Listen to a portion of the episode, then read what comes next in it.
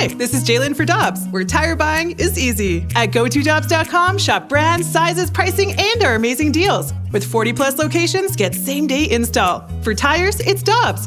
For deals you can use, click on gotodobbs.com now. Another day is here, and you're ready for it. What to wear? Check. Breakfast, lunch, and dinner? Check. Planning for what's next and how to save for it? That's where Bank of America can help. For your financial to-dos, Bank of America has experts ready to help get you closer to your goals. Get started at one of our local financial centers or 24-7 in our mobile banking app. Find a location near you at bankofamerica.com slash talk to us. What would you like the power to do? Mobile banking requires downloading the app and is only available for select devices. Message and data rates may apply. Bank of America and a member FDIC. Time now for the balloon party on the Tim McKernan podcast. Presented by Dobbs Tire and Auto Centers on 101 ESPN. Yes, yes. Welcome into Balloon Party 101 ESPN. Tim McKernan, Action Jackson with you here on the presentation. Jackson, I'm going right into it today. Let's do it. I really haven't spent much time talking baseball on 101 ESPN since we started the program last week. But when it gets down to it, I'm more of a baseball guy than anything. Now I'm a degenerate. I'm a godless pervert. Yeah. At my core, the reason I got into this business is my love of the Cardinals and my love of the game of baseball. And in between the start of our presentation, the uh, critically acclaimed balloon party, and uh, us wrapping up TMA over on 1057 HD2, The Potted Plant, we get a chance to talk it over with Randy Karraker, the great Randy Karraker. The great. And uh, I will see the great Michelle Smallmon as well. And I say to Randy, I said, What was the topic today? What were you guys talking about? He said, People were mad at us because uh, we were saying how, you know, the trial would be going on right now had the trial actually taken place right. between St. Louis and the NFL and uh, the, the delightful and charismatic Stan Kroenke. And also upset with the Cardinals uh, for not going out and spending money. Now, this is, of course, before the work stoppage. And I thought, you know what? This is a topic I really want to get into. I want to do a deep dive on it, as deep as we can go in an hour long presentation. But seeing as clearly after doing now, what, six or seven shows here at 101 ESPN, it is crystal clear to me, Action Jackson, that the Venn diagram of the TMA listenership and the 101 ESPN listenership is quite different. We have a slight overlap from the people who enjoy texting into the Air Comfort Service text line at 65780 to try to to try to TMA it up in the text text line, which I enjoy, of course. Absolutely. Uh, and and and the people who are who are longtime 101 ESPN listeners and are appalled by my mere presence. But the the element of the anger, I would describe it, between the Cardinal fan base and the organization is at an all time high in my life experience as a Cardinal fan, which goes back to 1982. Born in 76, but started following the team and really never missing. Uh, I could go through each season going back to 1982, which is a little weird, but I but that's that's how my memory works. And I've never seen the anger, the distrust, the frustration, the lack of belief at a higher level. Had that winning streak not happened last year, this offseason, it would be it would be all kinds of all out Right. war when you combine the work stoppage along with um, it, to date, relatively speaking, a lack of activity. So it's perfect that we're having this conversation at the outset of today's show because Derrick Goold is going to join us at 10:15. 10:15, am I right on that? Nurse? yeah, 10, Nurse? 15, 10, 20. Uh, he will join us on the Brown and Crouppen Celebrity Line coming up here in about 10, 15 minutes. And I'm looking forward to talking about a variety of baseball topics with him. But this is something I made the observation on uh, last year before the winning streak, around the trade deadline. And I'm curious. I'm, I'm truly curious. What, for you, if you share this viewpoint, what your reasoning is for why you, as an individual, not what you see on Twitter, not what you read in the STL Today comments, or potentially likely post in the STL Today comments, what your reason is for being frustrated with the Cardinals, disliking, distrusting, whatever it is with the, the front office.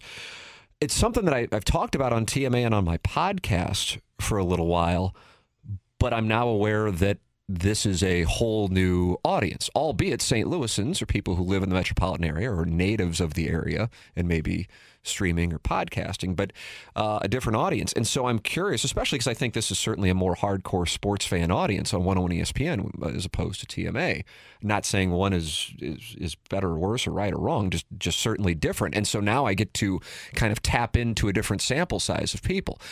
Jackson, you're a young man, Yes. a young spry boy, 23 years old. Uh huh. Are you in agreement that there is a chasm of sorts between fan base and organization at this moment? Or do you see me as overstating it? I think the those that are vocal are very loud about it. I don't know how how much of that vocal section of the fan base is percentage wise. I don't know. It could be a high percentage. It could be just a very local uh, vocal minority. But I think there's certainly a, a disconnect between the front office and the fan base uh, in certain sectors of the fan base. I think, I think that a lot of it has to do with the messaging. Because when you look at what's gone on since 2000, I don't know what you would rather have as far as results go. I also think that there is a frustration that peaks around July 31st every year with the trade deadline coming and going and the Cardinals being inactive. And I cannot do revisionist history on the trade deadline seven, eight months ago and portray that the Cardinals were indeed active Right. because they brought in Wade LeBlanc. Wasn't even a trade. Uh, Jon Lester. And um, who am I missing that was from the. Uh, J Happ. Thank you. And don't get me wrong, they got the job done. Right. Right. Certainly. They absolutely got the job done. But if we're to be honest, and I guess this would put myself at this moment on the side of those of you who are not real happy, uh, that was more about we got to get people to eat innings to get to the finish line. And then all of a sudden they got hot. And you kind of had a Woody Williams situation in 2001. Woody Williams came along and was one of the best pitchers the Cardinals had for a few years. And the Cardinals initially in 2001 just wanted to unload Ray Lankford and were trying to acquire Sterling Hitchcock from the Padres uh, just to unload an unhappy Ray Lankford. I saw Ray Lankford in the middle of a game here on Olive at Bristol. I had gotten a tip working for KMOV that Ray Lankford wasn't at the ballpark. He was hanging out watching the game at Bristol. And so I came out here, and sure enough, Ray Lankford on the roster is watching his team play while he is at Bristol Seafood. So obviously things weren't going well between the Cardinals and Ray Lankford. They were going to trade him no matter what. And they were just like, well, we'll take Sterling Hitchcock. And the Padres were like, ah, we don't want to part with Sterling Hitchcock. We'll give you Woody Williams. And then Woody Williams plays a role in leading the Cardinals to the playoffs and nearly beating the eventual world champion Diamondbacks. Premise being 2001 is the last year I would tell you the Cardinals were actually sellers at the deadline, but that does not mean that the other years they have been buyers. If anything, they have just been inactive and making deals with the previously known Cleveland Indians um, that would kind of be shoring things up. You don't have a whole lot of Matt Holliday trade deadline deals over the last 20 years. You have a lot of deadlines where fans are hoping for things, but things not happening. And so when you look at the last 20 seasons and you go, man, they've been competitive in every single year, even like 07 uh, and 08, they were competitive going into September. But then there isn't activity when you feel like a move could put them over the top. I think fans feel like, I think, I'm theorizing here, I think fans feel like the organization is not investing into the team like the fan base invests into the team. And that, I believe, is the crux of the matter. That's what I think. That's what I think is going on. Who the hell is this on the air right now? this guy is terrible. Sounds like AM radio, and his voice makes me squirm. It's from the 314. Can we give out a text of the day? Do we have a text of the day? we should.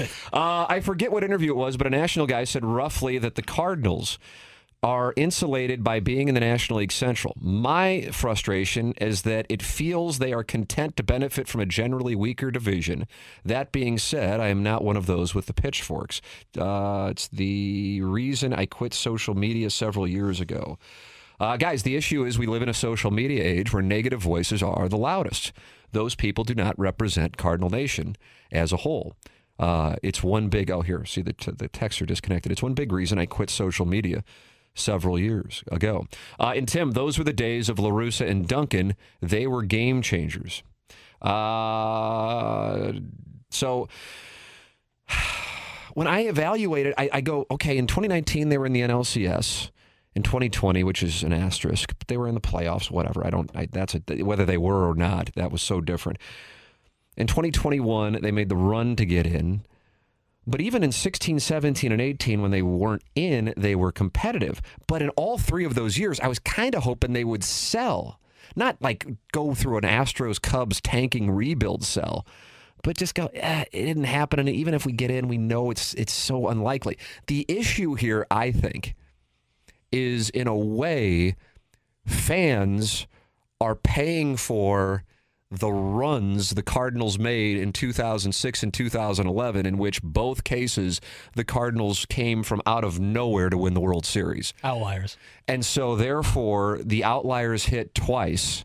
And so, I think the thought process then has a mathematical bias. Well, it's not mathematical, it goes against math but a bias that look, if you just get in, anything can happen. When in reality, those were probably once every hundred year events that happened twice in five years. From a probability standpoint, of course, it can happen. It's just incredibly unlikely. Yes, a number one seed can beat a number 16 seed in the NCAA tournament, but how many times has it happened since they've been playing? Once. Once. So it isn't just let's get into the tournament and see what's happened, what happens. It's a mathematical outlier. And I think that contributes to it because I think fans go into the season going, the Cardinals are just trying to get into the playoffs. And then when they're kind of lurking at the trade deadline, they don't see them making moves, buying or selling, buying or selling. And that's why I can't go, okay, LeBlanc, Happ, Lester, by definition, those were acquisitions, but those were not let's go win this thing. And I, I wouldn't have wanted them to do it either last year because they weren't good enough to go win this thing with one move. Scherzer would have been exciting, but it wasn't going to put them over the top. And I don't want to see you sacrifice long term for an unrealistic or a highly improbable short term. So when Randy brought that up as we were we were coming in and he was heading out, I thought, yeah, this is something that I'm really curious about. This is something uh, that that I've noticed over the last couple of years. I felt like it was peaking last year without that three week stretch, and then you head into a year where they don't make the playoffs. And you have a work stoppage, you will have had angst at an all time high. I think the fact that they got into the playoffs, they lost to a great team, softened it. But, you know, I mean, it doesn't change the fact from my standpoint that they clearly need a bat and i feel like that's getting overlooked. Like i, I thought for sure going into the offseason they'd get a bat and at this point i feel like i'm in a minority of, of people who still think that's going to happen. Maybe it will but since there's no activity with regards to the work stoppage, uh, there's there's there can't be any talk about it as far as realistically going. Your thoughts are welcome. Six five seven eight zero. I enjoy interacting with the audience, uh, even if it features uh, a potpourri of uh, personal attacks. It's fine. I've been doing this uh, for a long time, and at this point. Uh, the uh, the brain is as calloused as my uh, my hands are. So also on the presentation today, uh, we'll have the conversation with Derrick Goold. In addition to get an update on the state of things with regards to the Major League Baseball Players Union state of the work stoppage, but also go into a little more detail on the core issue from the player side, the core issue from the owner side, what Derrick thinks should happen, what Derrick thinks will happen. Uh, and then we will talk about the Cardinals offseason and whether or not he is of the opinion they should add a bat, who could possibly be. And then the Baseball Hall of Fame. Uh, it's something he talked about on his chat on STLtoday.com a couple of days ago, and uh, where he is on voting in the Baseball Hall of Fame. So that is coming up on the other side of our commercial break. Derrick Goold joining us to talk it over here on Balloon Party. This is 101 ESPN. We're right back to the balloon party on the Tim McKernan podcast. Presented by Dobbs Tire and Auto Centers on 101 ESPN.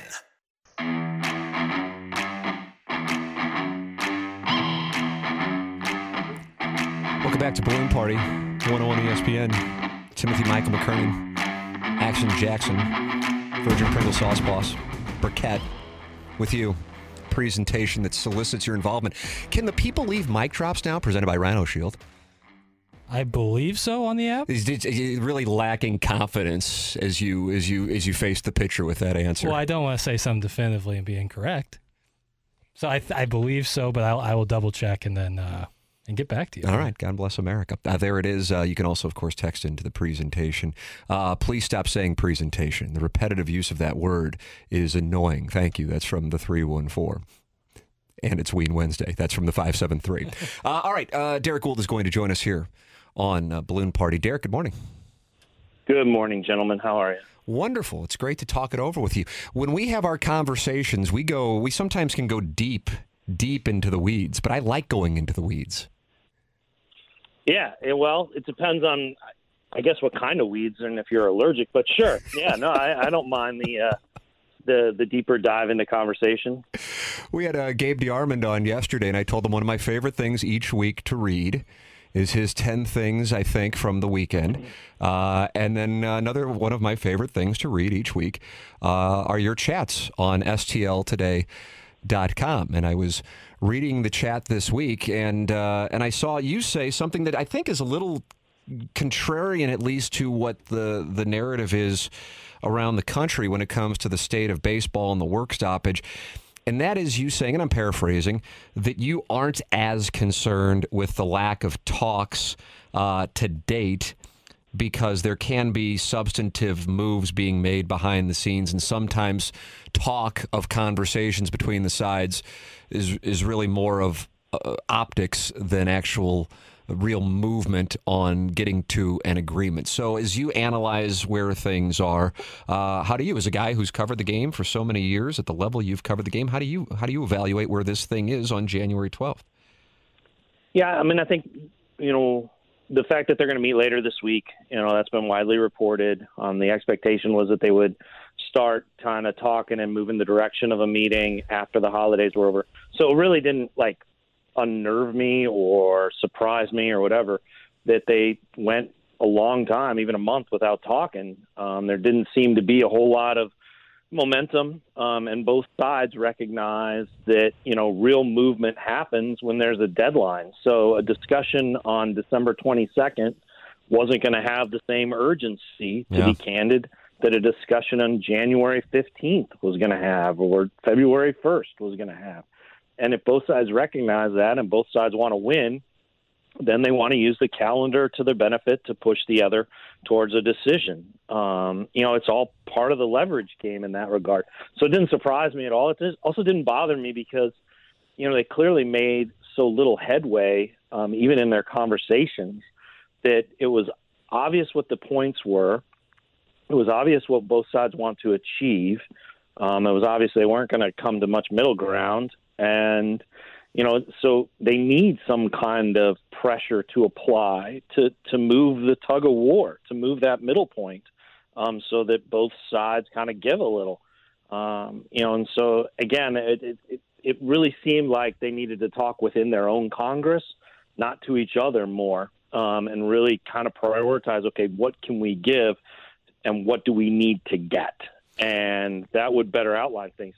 The bigger biggest concern with all this that I have is this notion of what if they focus only on the big thing in the middle, right? The the economic structure. And then that leads to rushing through a lot of the other stuff. Yeah, yeah. Rushing through things like um, COVID protocols, which are still in place and still have to be negotiated. Health and safety. What about rushing through um, rules, so it seems less likely that that will happen. But like a DH, for example, rushing through that, or uh, media access policies, rushing through that. What if you know all the big arguments are fleshed out and an agreement comes in principle, and they get to the end and go, okay, well, shoot, we have these twenty other things that we need to work through, and those get rushed through. Yeah, I like that uh, you're because because in reading your chat, you're you're talking about the, the three core issues which will, which we'll go through. But you're right, there are problems beyond the economic elements and to just get the economic element taken care of and then rushing through the, the rest uh, would prove that this work stoppage didn't really advance the game like it truly needs to. Let's talk about the core. You were asked what really, when it gets down to it, are the biggest sticking points. You were asked for five, and you said it comes down to three. And I think this is good for people because people know there's a work stoppage, but do they really know? Do the most people really, really know what the core issues are? And to simplify it, you said it's an economic structure that allows for players to make money earlier in the open marketplace or earlier access to higher salaries through arbitration process, and for the free market to be free, not entangled with draft pick compensations. Second, for the draft or some other mechanism to be adjusted in such a way that tanking is not as appealing or advantageous as it is in the current structure. And then third, for an opening of wider or other revenue streams such as advertisements on jerseys and batting helmets and an expanded playoff format that would be appealing to TV partners. I know those are all somewhat intertwined. Um, what do you think they are the furthest apart on that makes you go, man, this might take a while? If if you do feel that that that way.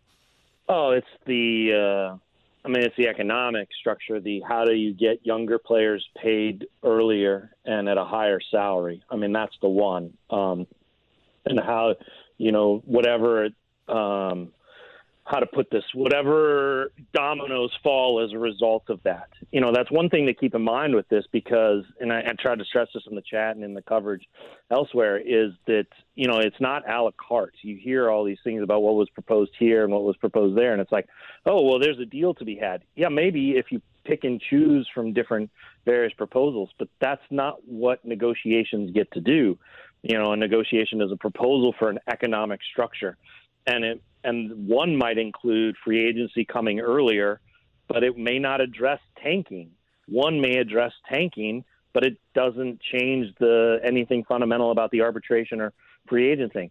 And so you can see how I, I one of the reasons why I tried to pick three there was to make the point that like both sides want to win on two of the three, right? Mm-hmm. And that's not possible with three.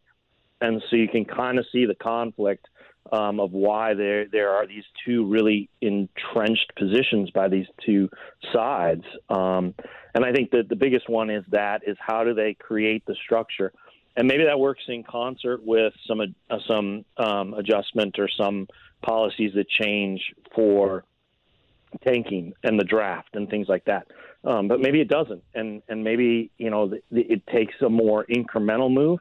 That is something that I think is maybe uh, the union is more aware than ever is that they may not get the biggest win that they want, but they can at least make incremental change that year by year by year gets them ultimately to a better position.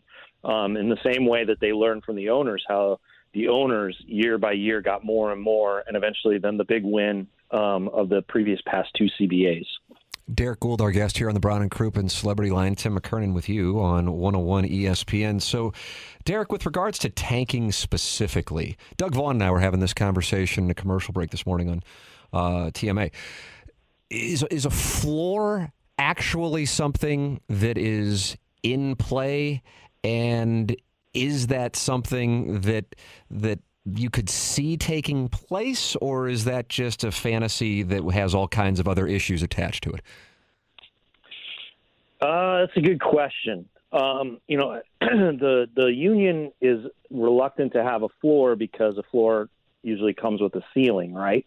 And it can be like a luxury tax or a soft ceiling or just a hard salary cap. Uh, you know, that's that's one reason why you see such hesitancy there is this notion that well, if you li- if you force them to spend to a level, then there's going to be the argument that you have to cap it on the other side. Um, one way to create a soft floor is that a word that we can use? I think we can use um, soft floor phraseology. Yeah. Okay, so you know how the luxury tax created a de facto cap, right? Or yeah. um, you know, you could create a trampoline. Let's say it that way because it can flex down or flex up.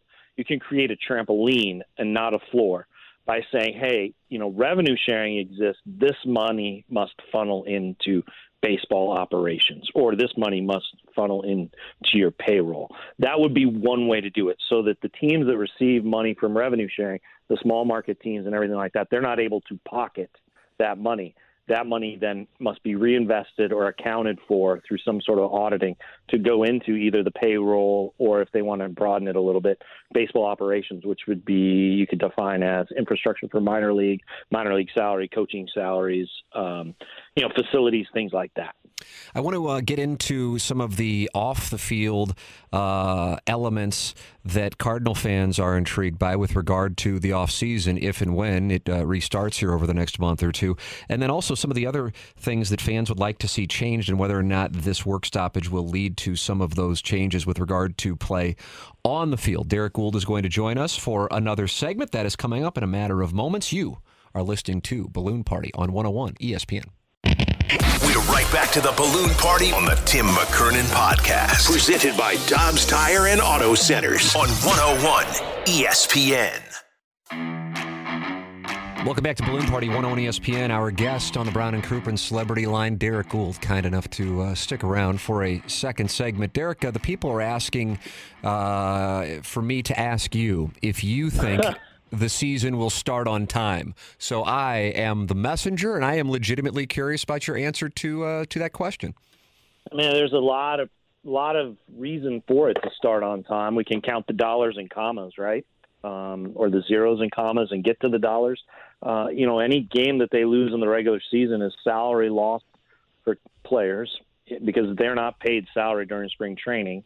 So they would start losing salary, um, and owners would lose ticket sales, and more robustly, they would also lose, uh, you know, the the broadcast fees, uh, national and local broadcast fees, because they wouldn't be providing any content.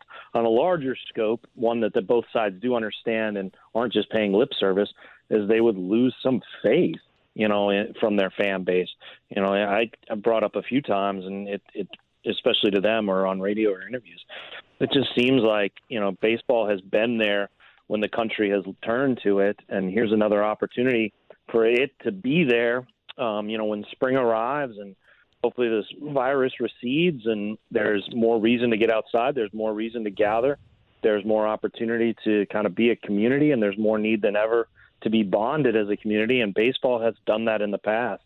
Uh, I think it's a real question that they have to confront as to whether or not, uh, you know, what happens if they're not there for the fans. So um, there's there's real interest in starting on time, and there is still time for that to happen. I know we we're kind of conditioned to think that spring training starts around Valentine's Day, and that's the first sign that a season is coming, or the winter warm up arrives in January, and the clock really starts ticking towards when the Cardinals have opening day we saw in 2020, uh, Tim, that you know a month is really possible, right? They used July, um, and not the entirety of July, but July to get ready for that shortened season.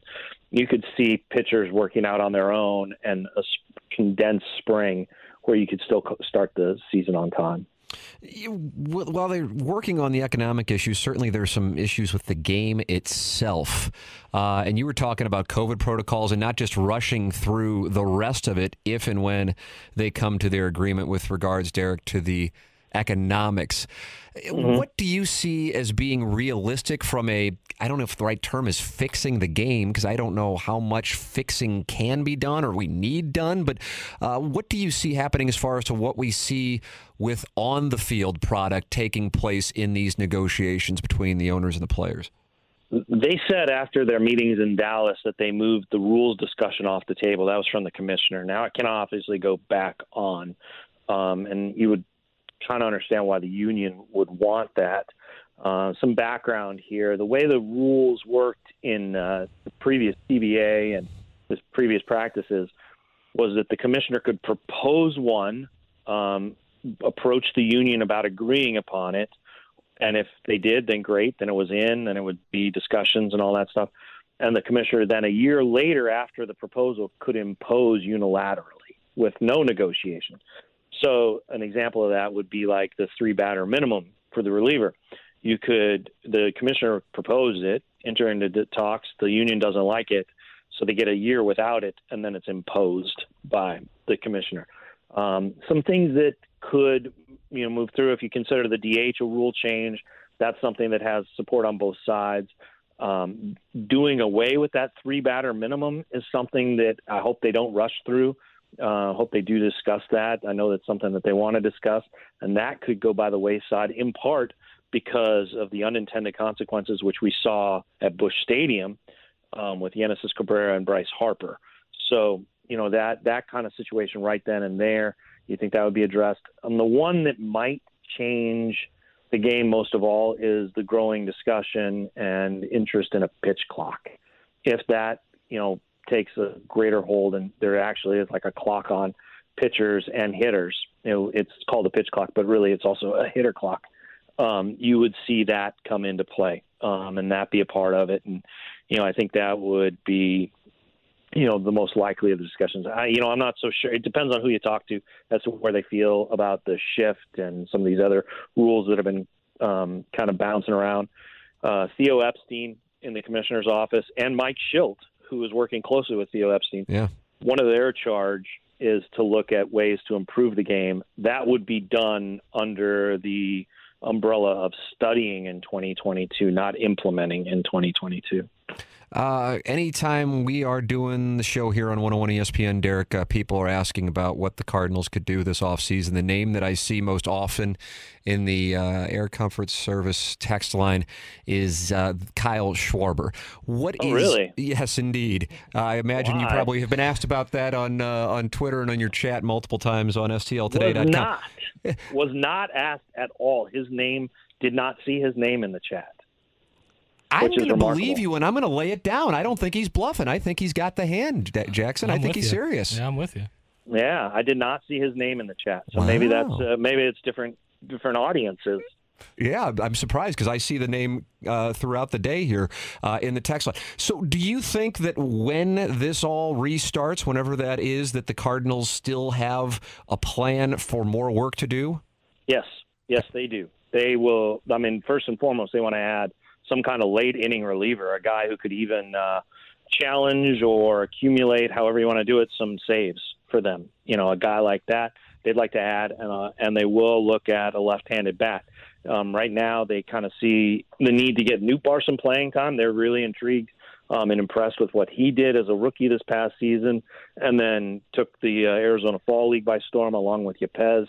They think that those two guys, right-handed hitting Yepez, left-handed hitting Nootbaar, have pretty much exhausted all they need to do at AAA and need to be need to find roles for them in the in the majors. Um, could that be um, as uh, kind of splitting up, you know, platoon rookie DH possibly?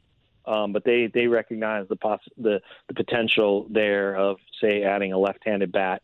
Um, you know, it's is Schwarber the guy? You know, that'd be it, he doesn't necessarily fit unless he is the full-time DH, right? I mean, where would he play? I guess he would spell Tyler O'Neill in left field, but that's not something that they really want to do all that much. You know, he's not as good a defensive player as say a Nootbaar would be. So, you know, the finding the fit there would be definitely a commit to that DH spot, and how do they reconcile that with what they want to do with the rookies would be a real question. Um, their answer might be that the upgrade is too much to ignore, um, but it would be a question that they'd have to face.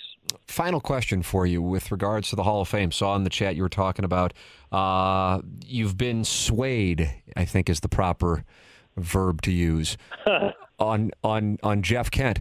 Uh, Yeah. Jeff Kent had a famous moment. I think it's overshadowed by Edmonds' home run in Game Six and Rolen's home run against Roger Clemens in Game Seven. But that NLCS in 2004 was absolutely incredible, and the Astros took a series lead after Kent homered off of Isringhausen in uh, in Game Five. I imagine both of us were in Houston for that one. Kent did have an incredible career, uh, not necessarily the most affable gentleman, and therefore probably didn't have much of a of an image to the public, but he did have a great career. I just never really thought of him as a Hall of Famer, but now you uh, you see him as a Hall of Famer. Yeah, I mean, yeah, I, vo- I mean, I voted for him, so I kind of feel like, um, and I don't say that flip. I kind of feel like if I vote for somebody, I better be ready to see their plaque there someday, right? Like I need to. You're not, just, vote making for- a statement with your vote, is what you're saying. Yeah, or I mean, sometimes you vote for like, hey, this guy needs to stay in the conversation more um, because you recognize he's not going to get seventy five percent. Like Edmonds, you know, trying to, or I voted for him in hopes that, like, look, you know, he should stick around a little bit more, um, generate some conversation, maybe Mhm. get you Yeah, know the eyes of the saying. vet veterans committee. Um, but if you're going to vote, you got to be ready for like everybody else to feel the same way that you do because you don't necessarily know all the ballots, and all of a sudden he ends up in the Hall of Fame. Um, you know, I did not vote for Kent last year, and I had a spot open on my ballot, and that stuck with me for a little while. Um, he and Billy Wagner, um, you know, just really kind of like, all right, where where are we with, or where am I with drawing that line? Is you know, it came to me a lot where like, okay, it, the line, um, who crosses it into Cooperstown, and who's the player who's left on the outside looking in? Because that has to exist, right? Yeah. And that's Yeah. the harsh way to put it, but that has to exist. Is that line for me? Is it the line between Sheffield and Bobby Abreu? Is that line between Bobby Abreu and David Ortiz? Is that line between Ortiz and Kenton? Where do I draw that? Um, and so I, you know, it just really kind of influenced how I looked into the question, the research, asked more people. I know, I know I have a couple people who I really trust um, you know, I really uh, like their thinking on baseball. I really like the the questions that they asked me to challenge me. And you know, one of them is a real huge Jeff Kent fan as a Hall of Famer. Um, knows him well as a player, knows what he can do for a team and how he influences a team. Um, you mentioned that he was kind of irascible. I honestly never. I got to talk to him and interview him multiple times, including once when I was assigned to do a Barry Bonds story um, for the Rocky Mountain News, and Bonds spent a good, I don't know, eight minutes telling me why he wouldn't talk to me, which I, thought, which I thought was like a real waste of both of our time. it seems to be. And then at the end, I was like, you could have just said all that in an interview, um, but thanks. And um, and it, I guess it wasn't. I didn't think it was off the record, so it was like kind of an interview, anyways. Um, but Kent saw all that unfold and uh, like talked to me about bonds, which you know they weren't exactly BFFs. Right. I'm using the phrase right.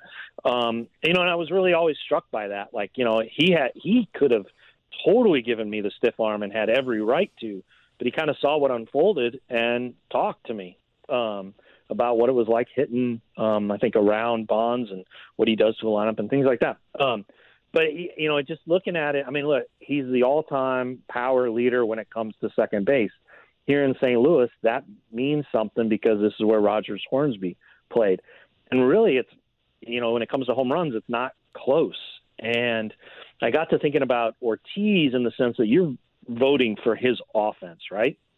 Yeah. Because Yeah, he didn't play a position; he was DH.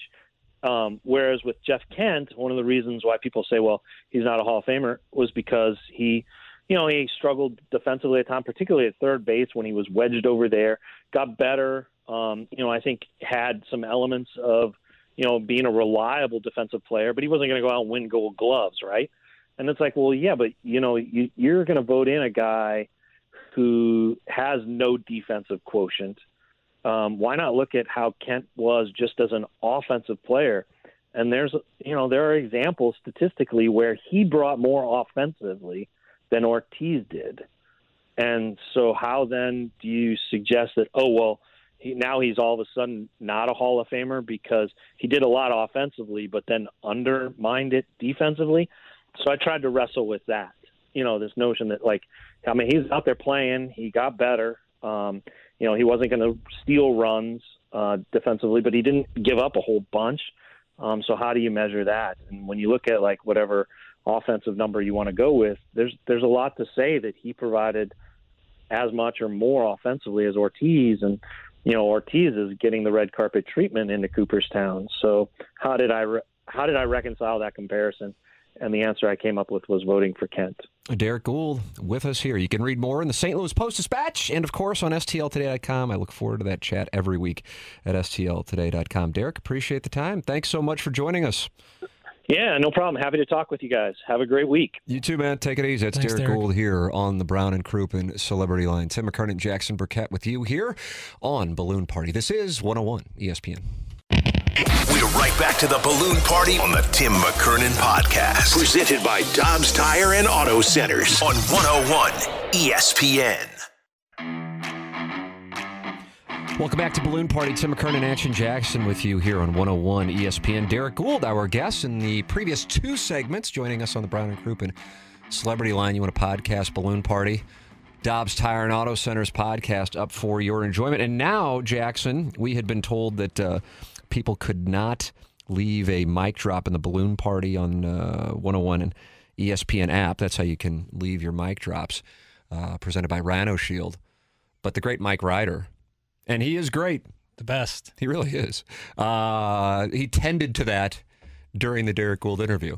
So now I know a number of TMA listeners are really looking forward to having their voices heard on 101 ESPN. And I'm sure that excites everybody at 101 ESPN that that influx is coming. I know I'm looking forward to it. Now, these are the kind of things that we are not used to getting on TMA. I would love to know his thoughts on Bill Madlock of the Pirates. That one still amazes me. That's from MJ to the DJ. That's just a non sequitur enough to be a TMA text, though. No.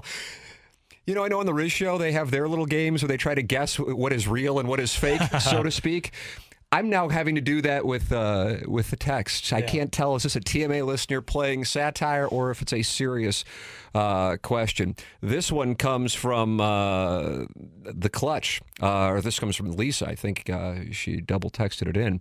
He hits in the clutch, Derrick. That's in reference to Kyle Schwarber. I'm stunned that Derrick said in his whole chat he didn't hear anything about Kyle Schwarber. I feel like that is the name when I open the text line here on 101 ESPN, I feel like inevitably on the screen in front of me, I will see the name Kyle Schwarber. He is the name people want. I have to tell you, I would enjoy that as well. I don't know if it's going to happen, but I mean, if you're looking for a DH and you're looking for a bat, that would be it. Right. That, that would be the one. Right. You, go, well, you got to sign that. They got to do that. They got to do that. I've, I've, you know, that team that went to the NLCS in 2019 again, it's kind of we were talking in the in the first segment about how 2006 and 2011. While I don't know any Cardinal fan that would complain about them, it's set up what has happened, I think, over the last 15, 16 years, which is, oh, look, we can be average for a number of months and then get hot and then win the World Series.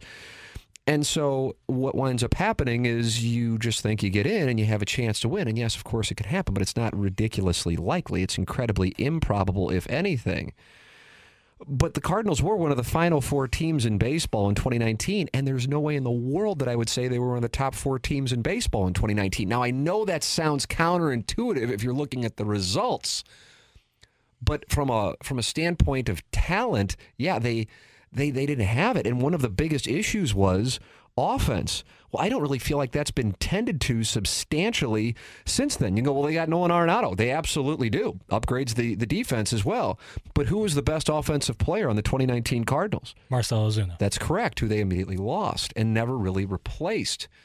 And so they really haven't taken a step forward offensively unless you're counting on some guys who haven't done it at a high level consistently throughout an entire major league season to do it. And maybe that will happen. Maybe that will happen. But this team is more than a bullpen arm and Steven Matz away from being a World Series contender. Could they get in with what they have? Of course they could.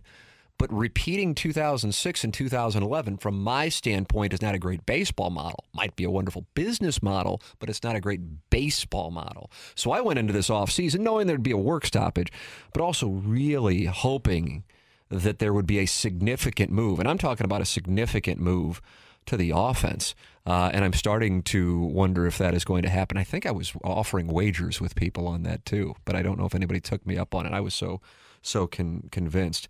Uh, guys, what kind of French fries does Derrick Goold like? Girl, thanks. That's from the three one four. Now, see, there is a case. Yeah, that's TMA. It's TMA. But it would be uh, something else if the 101 texter started to get into French fry discussion. I mean, I, I'm, I'm happy wonderful. to entertain anytime. uh, got back to back texts. I would like to see Nelson Cruz. Jackson, how do you like the idea of Nelson Cruz? Well, the long in the tooth, no? Still was raking. Still was raking. I guess. If Here's my favorite text. I know we were giving away a text of the day in the first segment. I'm going to give another one away. Something along, I lost it. We've gotten so many. Oh, here we go. Jackson, stop sounding like Jim Nantz on the 18th at the Masters during your updates. It's a great text. And that didn't come from me either. I think it. I take that as a compliment. So you you you might think that you burned me there, but I didn't I didn't even know that you were going to be doing these updates when we started this show. right.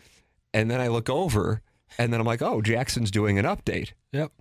And and these are these are these are burr in your saddle, aren't they? Well, I, I write them I've down already first. offered to say I'll do the update. No, I'll do an update right now. You want it. You want the reps. I want to get better. Yes, I Look want at to get you. better. You're a champion, sir. I, I just don't like to quit things, and this is something I don't want to quit. I want to get better at it, and so uh, I'm. But uh, why are you whispering like I'm standing over an eight foot putt three feet away from you? Why are you whispering? Well, I don't want to. I don't want to break anyone's car speakers. with Was that a deep- shot at me? Was that my- a shot at me? I'm so passive aggressive. no, well, you know, my voice is so deep and, and grisly that I don't want people to get their ears hurt. Uh, kind of a side note, guys. Wendy's revamped their fries, and they're pretty solid. I'm always up for a good fry update, so I'll take that any day of the week. Yeah. Boy, I like fries.